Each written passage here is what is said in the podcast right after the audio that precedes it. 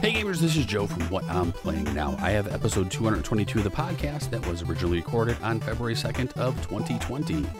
Today, I talk about Football Highlights 2052 on this Super Bowl Sunday, a game Kim and I have been playing recently, and hopefully doing a video for very shortly.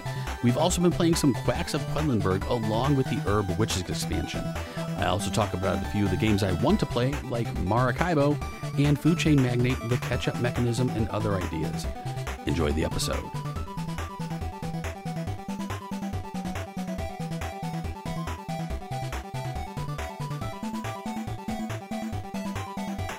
Hey gamers, welcome to the games. This is Joe Luzzi from What I'm Playing Now, and welcome back to another episode of the What I'm Playing Now podcast. We are on episode 222. Uh, this episode is being recorded February 2nd of 2020. Uh, so let's jump into a few of the games that we've been playing for the past couple of weeks here. I was originally going to release podcasts maybe around the 15th and the end of the month to me that seemed a little confusing after I kind of said that last episode, and then when I went to do it this this time, because uh, the podcasts are not going to release at the same time every month or like on the same day. So I wanted to get back to releasing things on the same day. So I figured let's do every other Sunday. So that's why I'm recording this on Sunday, February 2nd, Super Bowl Sunday. And one of the first games we're going to be talking about here is Football Highlights 2052. This game was published by Eagle Gryphon Games, and it was designed by Mike Fitzgerald. Kim and I had actually talked to Mike Fitzgerald when we were at Origins, and he was. We talked to him a little bit about football highlights, and said we were big fans of baseball highlights. We really couldn't wait to see um, what came of football highlights. We had backed this one on Kickstarter ourselves we had kind of gone all in on this one because we kind of just wanted all of the teams that were coming out for this. And we're going to be doing a video for this one that hopefully will be up in the next couple of days. And while we can't actually replicate the actual Super Bowl that's going on right now, uh, while they do have San Francisco in there, they do not have Kansas City as one of the teams. So we will probably have to, have to substitute another team in them um, in for them when we do the video. But uh, Football Highlights is actually a pretty cool game. It has some similarities to Baseball Highlights. Uh, so let's go into some of the things that you're actually going to do in the game. At the beginning of the game, you're going to take this action deck, which I believe is about 35 cards. You're going to shuffle that up, set that off to the side. Each person's going to grab a team of 15 cards and we just used the base team cards. You can actually do a draft, and the way you would do a draft is each team that's kind of pre made of those 15 cards has five star players on there. You would take those five star players, take out the other 10 cards. You can put that in with an actual play deck. I think there's like 30 some cards in the actual play deck. Uh, which are just extra players. You could shuffle those extra cards in from your teams and then actually do a draft. They actually have a couple of different ways of doing drafts in this game. You can deal uh, six cards out to each player, and then you will draft five cards from that draft, kind of going back and forth, or you can deal 10 cards out onto the table in front of you and the first person would draft one card the next person would draft two and then each person would draft two until it comes to the, the last person having one card left. They would actually get to flip over one more card from that play deck and actually choose between one of those two cards uh, that's there. And then that would basically be the extra cards you would make um, for your 15 card deck. So a couple of different ways you could do that. You're going to be doing a draft at halftime as well that's jumping a little bit ahead of ourselves. So after you have your hand of 15 cards, and like I said, when we've been playing lately, we, we really haven't been doing any drafts. We've just been playing with the base teams of 15 cards. You're going to shuffle those cards up, deal yourself 10 cards, set the other five off to the side, as you could use those possibly for audibles.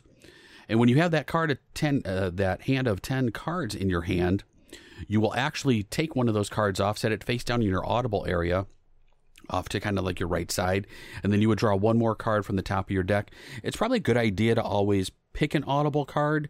This way, you have a little bit more flexibility when you're doing your plays. You can call audibles on offense or defense. We'll get to that in a minute. But then the first player is going to go through and they're going to put down the cards are double sided. They will have a side with helmets on them, which is going to be the defensive play. And then on the bottom of the card, they will have footballs on there, which is going to be the offensive play. There's uh, also colors in the bars along with that. You're going to have brown, which is going to be run, blue, which is pass. And then they actually took some I guess, plays and some ideas from Australian rules football and a couple other things. And they have like a pink slash purple um, color bar as well, and that is the mall. And actually, the mall is kind of like a wild. It kind of counts as both a run and pass play. There are some offensive plays that use the mall. Well, those really aren't as strong. They usually try to go for more yardage but it's much much easier to block against and and have a defensive play blocking that since either of your defensive plays can actually block that type of offensive play. Um, on defense, it's a little stronger because that gives you the ability to be able to block then um, whatever type of play is out there. So the first player who is uh, the visiting team is going to set down their offensive play. And from there, the defensive player will set down their defensive play. And there's going to be a place where there could possibly be, um, on the offensive play, there's going to be three possible places a football can be. There could be a football to the left, center, or right, or a football in each place, and sometimes multiple ones.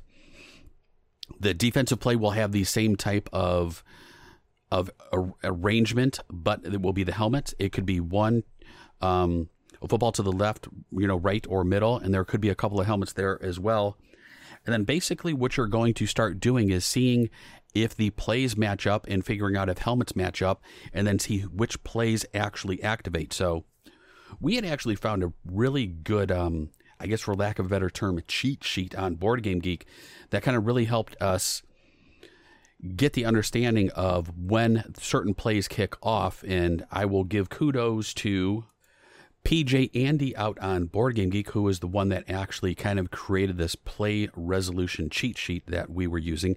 Like I said, it really helped us out understand it because he kind of just puts it in a nice little grid that um, if your play types match, so that would be if your offense is a run play and your defense is a run play, you would go to a particular column.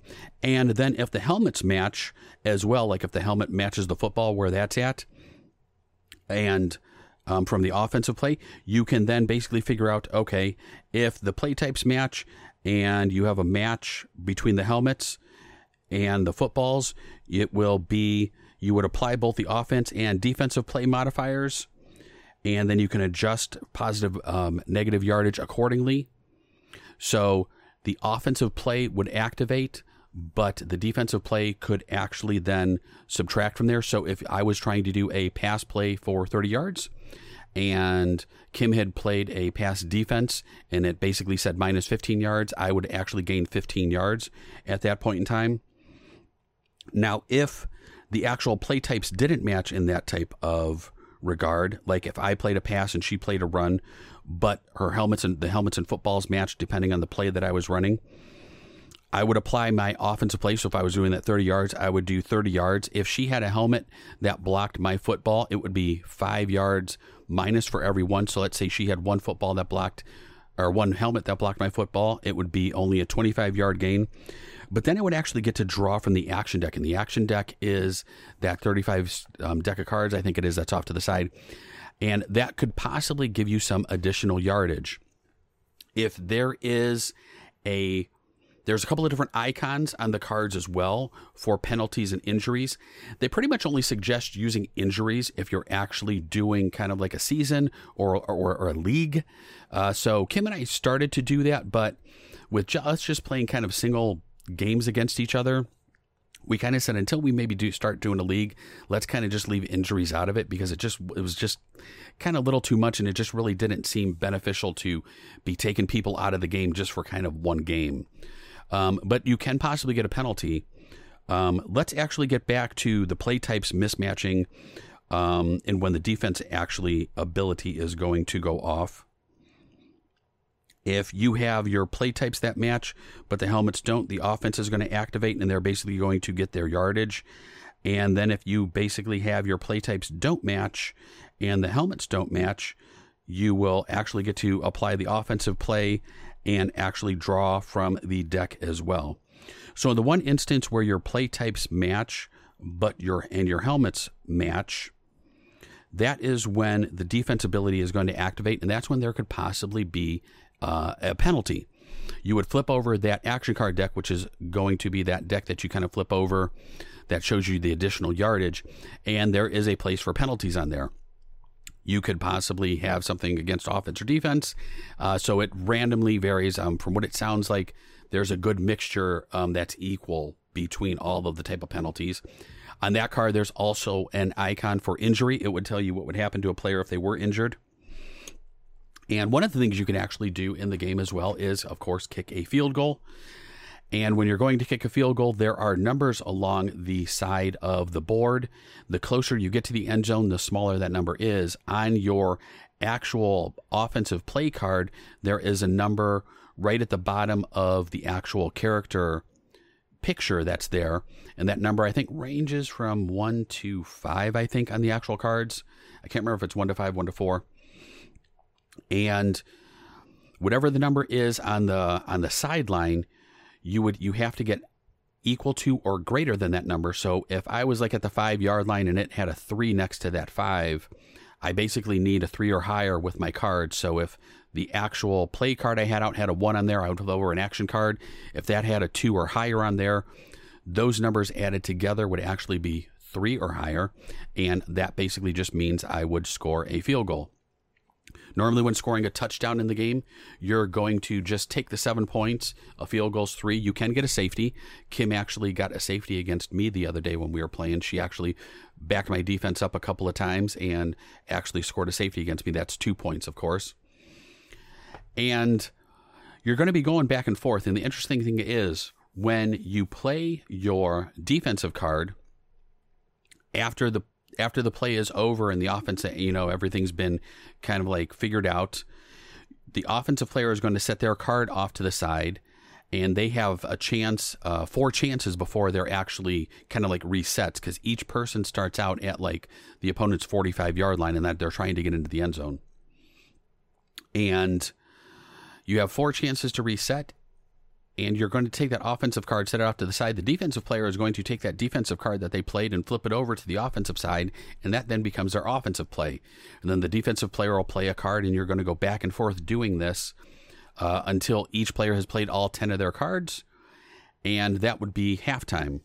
Right at the end, uh, right before halftime, the last card that the starting player played, they're going to have to draw blind off the top of their deck which is going to be what you could use for audibles. And the interesting thing about the game is audibles in the game, if a defensive player calls an audible, there can only be one audible called per play. So the defense player has a chance to call an audible first. And if they actually choose to call an audible, the offensive player then in turn cannot call an audible. If the offensive player calls an audible, the defensive player cannot then call one because, like I said, it's basically only one audible can be called per turn. So that's definitely something to keep in mind. And Kim and I ran into a couple instances where, you know, you were looking at possible gains and different times to call audibles, and there's definitely a lot of strategy um, there in calling an audible. You can only call three audibles per half. There is an area where you will set the cards for your audibles uh, during the game. And when you're choosing your cards for your Audible, you can always choose that card that you set face down kind of at the beginning of the game in your Audible spot. Or you can just choose blindly off of the top of the deck of the few cards that you have left from your original hand of 15 cards. So there's always some choices. You know, if you know if you if you have a really good 15 card deck and you have some decent cards that were left over that didn't get drawn, you know, calling audibles is a way to possibly get to those cards and try to get maybe that offense or defensive play that you're kind of looking for to come out into the game. Uh, we've been having uh, quite a bit of fun with this game. Once we kind of got the play types down and the play calling down and, and figured out what activates when, which which was a little confusing at first. I think the the rule book could possibly be aligned a little bit better it seemed that the playbook kind of jumped around and just didn't have a real nice flow to it when I was reading through it. Uh, as I was reading through it, you know, you would get to one section, it would say, okay, there would be like a highlighted section in red that would say, okay, jump to this section to read about this.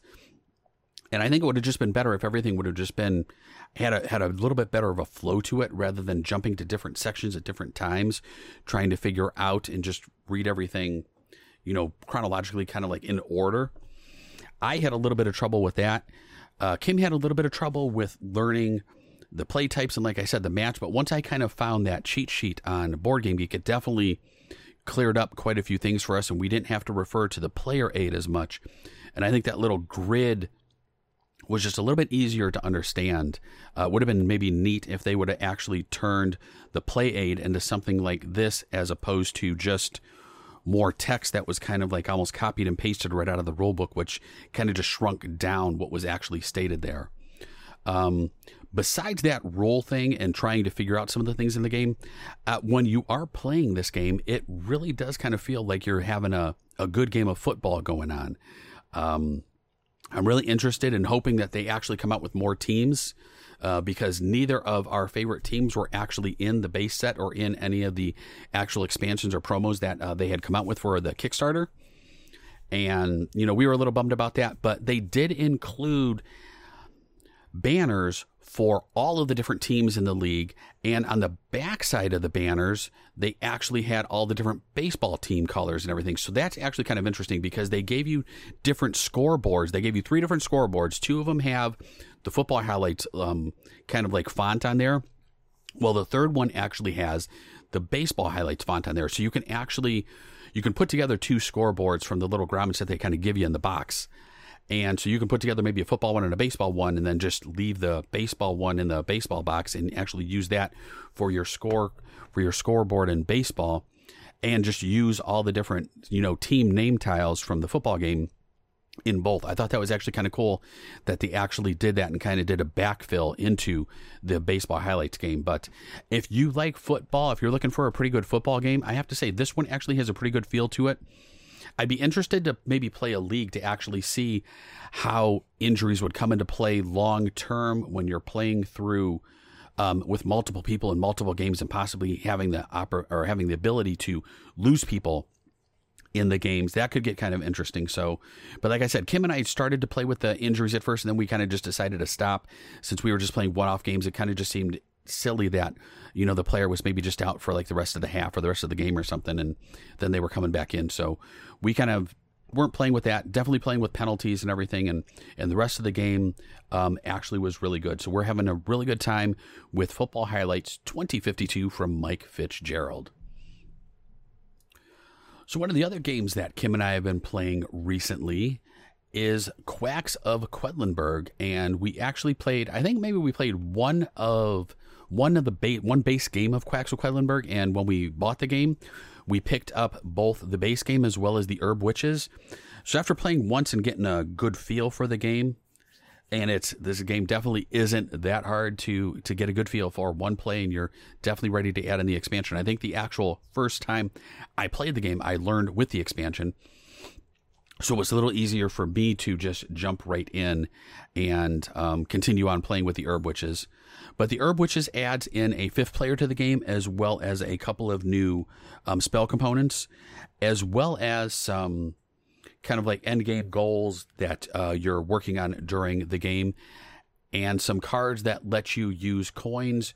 One that give you kind of like one time abilities that you can use during the games, which are the actual herb, herb witches themselves. And there's there's a real nice mixture of extra components that they give you. So there's multiple ones multiple witches that you're going to be able to shuffle from and choose from in different combinations. So the strategy that you're going to use is always going to be a little different. So if you've never played Quacks of Quedlinburg, this is a bag drawing game. And by that, I mean you're going to start the game off with a bag of kind of like spell components and you're going to be drawing those. And each, comp- each different spell component that you draw is going to kind of like move around in a circular fashion in kind of like your brewing kettle. And once you get your cherry bombs that equal seven or higher, your actual potion will explode. And that's the one thing you want to make sure doesn't happen. There's going to be different um, ingredients that you can put in there that are going to increase your path along that, or you know, where you are along that circular path. And each different spot that you get to will give you either more points for buying um, some additional components at the end of the round, as well as some score points. If you do explode, you only get to either score points or get the coins to purchase more ingredients. So you really kind of have to watch what you're doing there. So it's it's really interesting. There's a lot of different ingredients. There are a couple of different ingredients, purple and black, I think it is, that aren't available at the beginning of the game that actually get introduced in the in the later rounds of the game that can add to it. And there's actual different cards for all of the different resources, all of the different um, spell components that give them different abilities. So you're going to shuffle those up at the beginning and then deal those out. And it's really interesting that a lot of the different uh, abilities that can be, you know, drawn for a game really will give you a different strategy as to what colors you want to concentrate on, what different ingredients you want to mix into your bag, and how you're going to score your points for the game. I've played where pumpkins you know, can really work good with certain colors one game, but then they work better with other colors another game. So you really have to pay attention to the cards that are drawn at the beginning of the game during setup, which let you know how and why you're going to be scoring your ingredients you're adding to your pot. It's a lot of push your luck in this game because you're drawing from your bag blind. You don't know what's coming out. You're hoping to get a lot of the different colored components you put in there and staying away from those cherry bombs because the cherry bombs you have in your bag are numbered one, two, and three. And, you know, if you start off and you draw your three and your two cherry bomb right at the beginning, you're already starting to stress out because you basically have another two in your bag and then several ones. So once you hit that seven or higher, you have that chance of exploding. So you have to figure out how far along the path do you want to push it. And it just makes for a very, very tense game. I can easily see why this game was voted for the 2018 Kennerspiel de Jahres winner. I mean, this this game definitely is a lot of fun. It's there's a lot of strategy to it. I won't say it's very heavy, uh, but I also won't say it's you know really light. I think a lot of the the choices that you get during setup and the difference that the expansion adds to it, especially with the coins and the different witches, make the game really, really fun to play. Um, it's good with both two to four players. I don't know if I've ever played it with five, which I think the Herb Witch expansion does add the possibility into play for a fifth player. I think I've only played it with up to four, but I played it with two and four people multiple times. And I have to say, it's a very, very good game. If this is a game that you have not gotten to the table yet, definitely, definitely try to get this one to the table as soon and quick as you possibly can because it is a lot of fun. Uh, they actually do have upgraded components that they sell on Board Game Geek.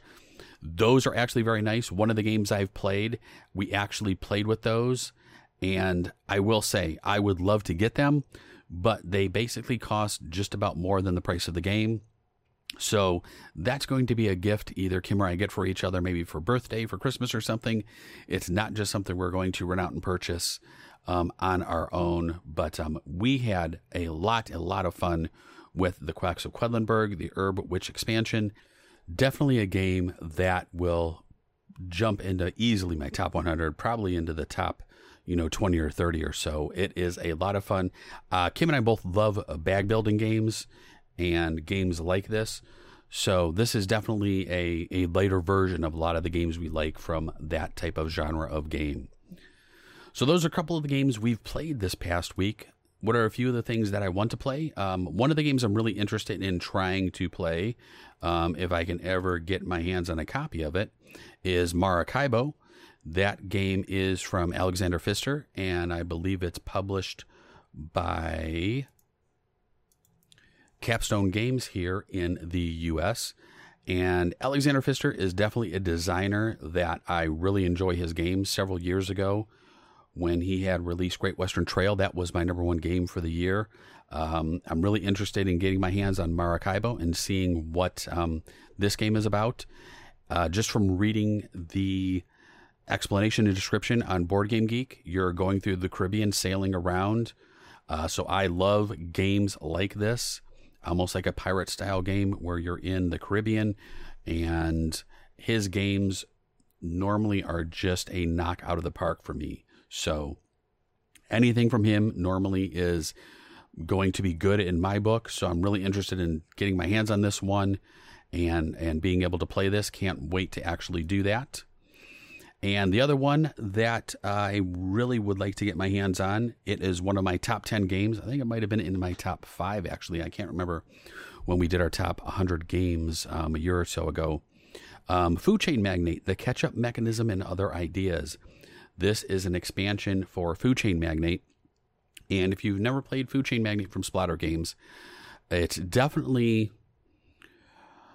how will I say this? It's definitely a heavier game. Uh, this will probably be one of the games that will probably make you walk away from the table with a headache the first couple times you play it. But there's just so much strategy, and once you get an understanding of of how the game plays, it's it's not that difficult once you get an understanding of it. It's just learning the strategy and figuring out how to become good at the game, and how to basically being able to you know, get the most money and collect the most money while you're playing the game.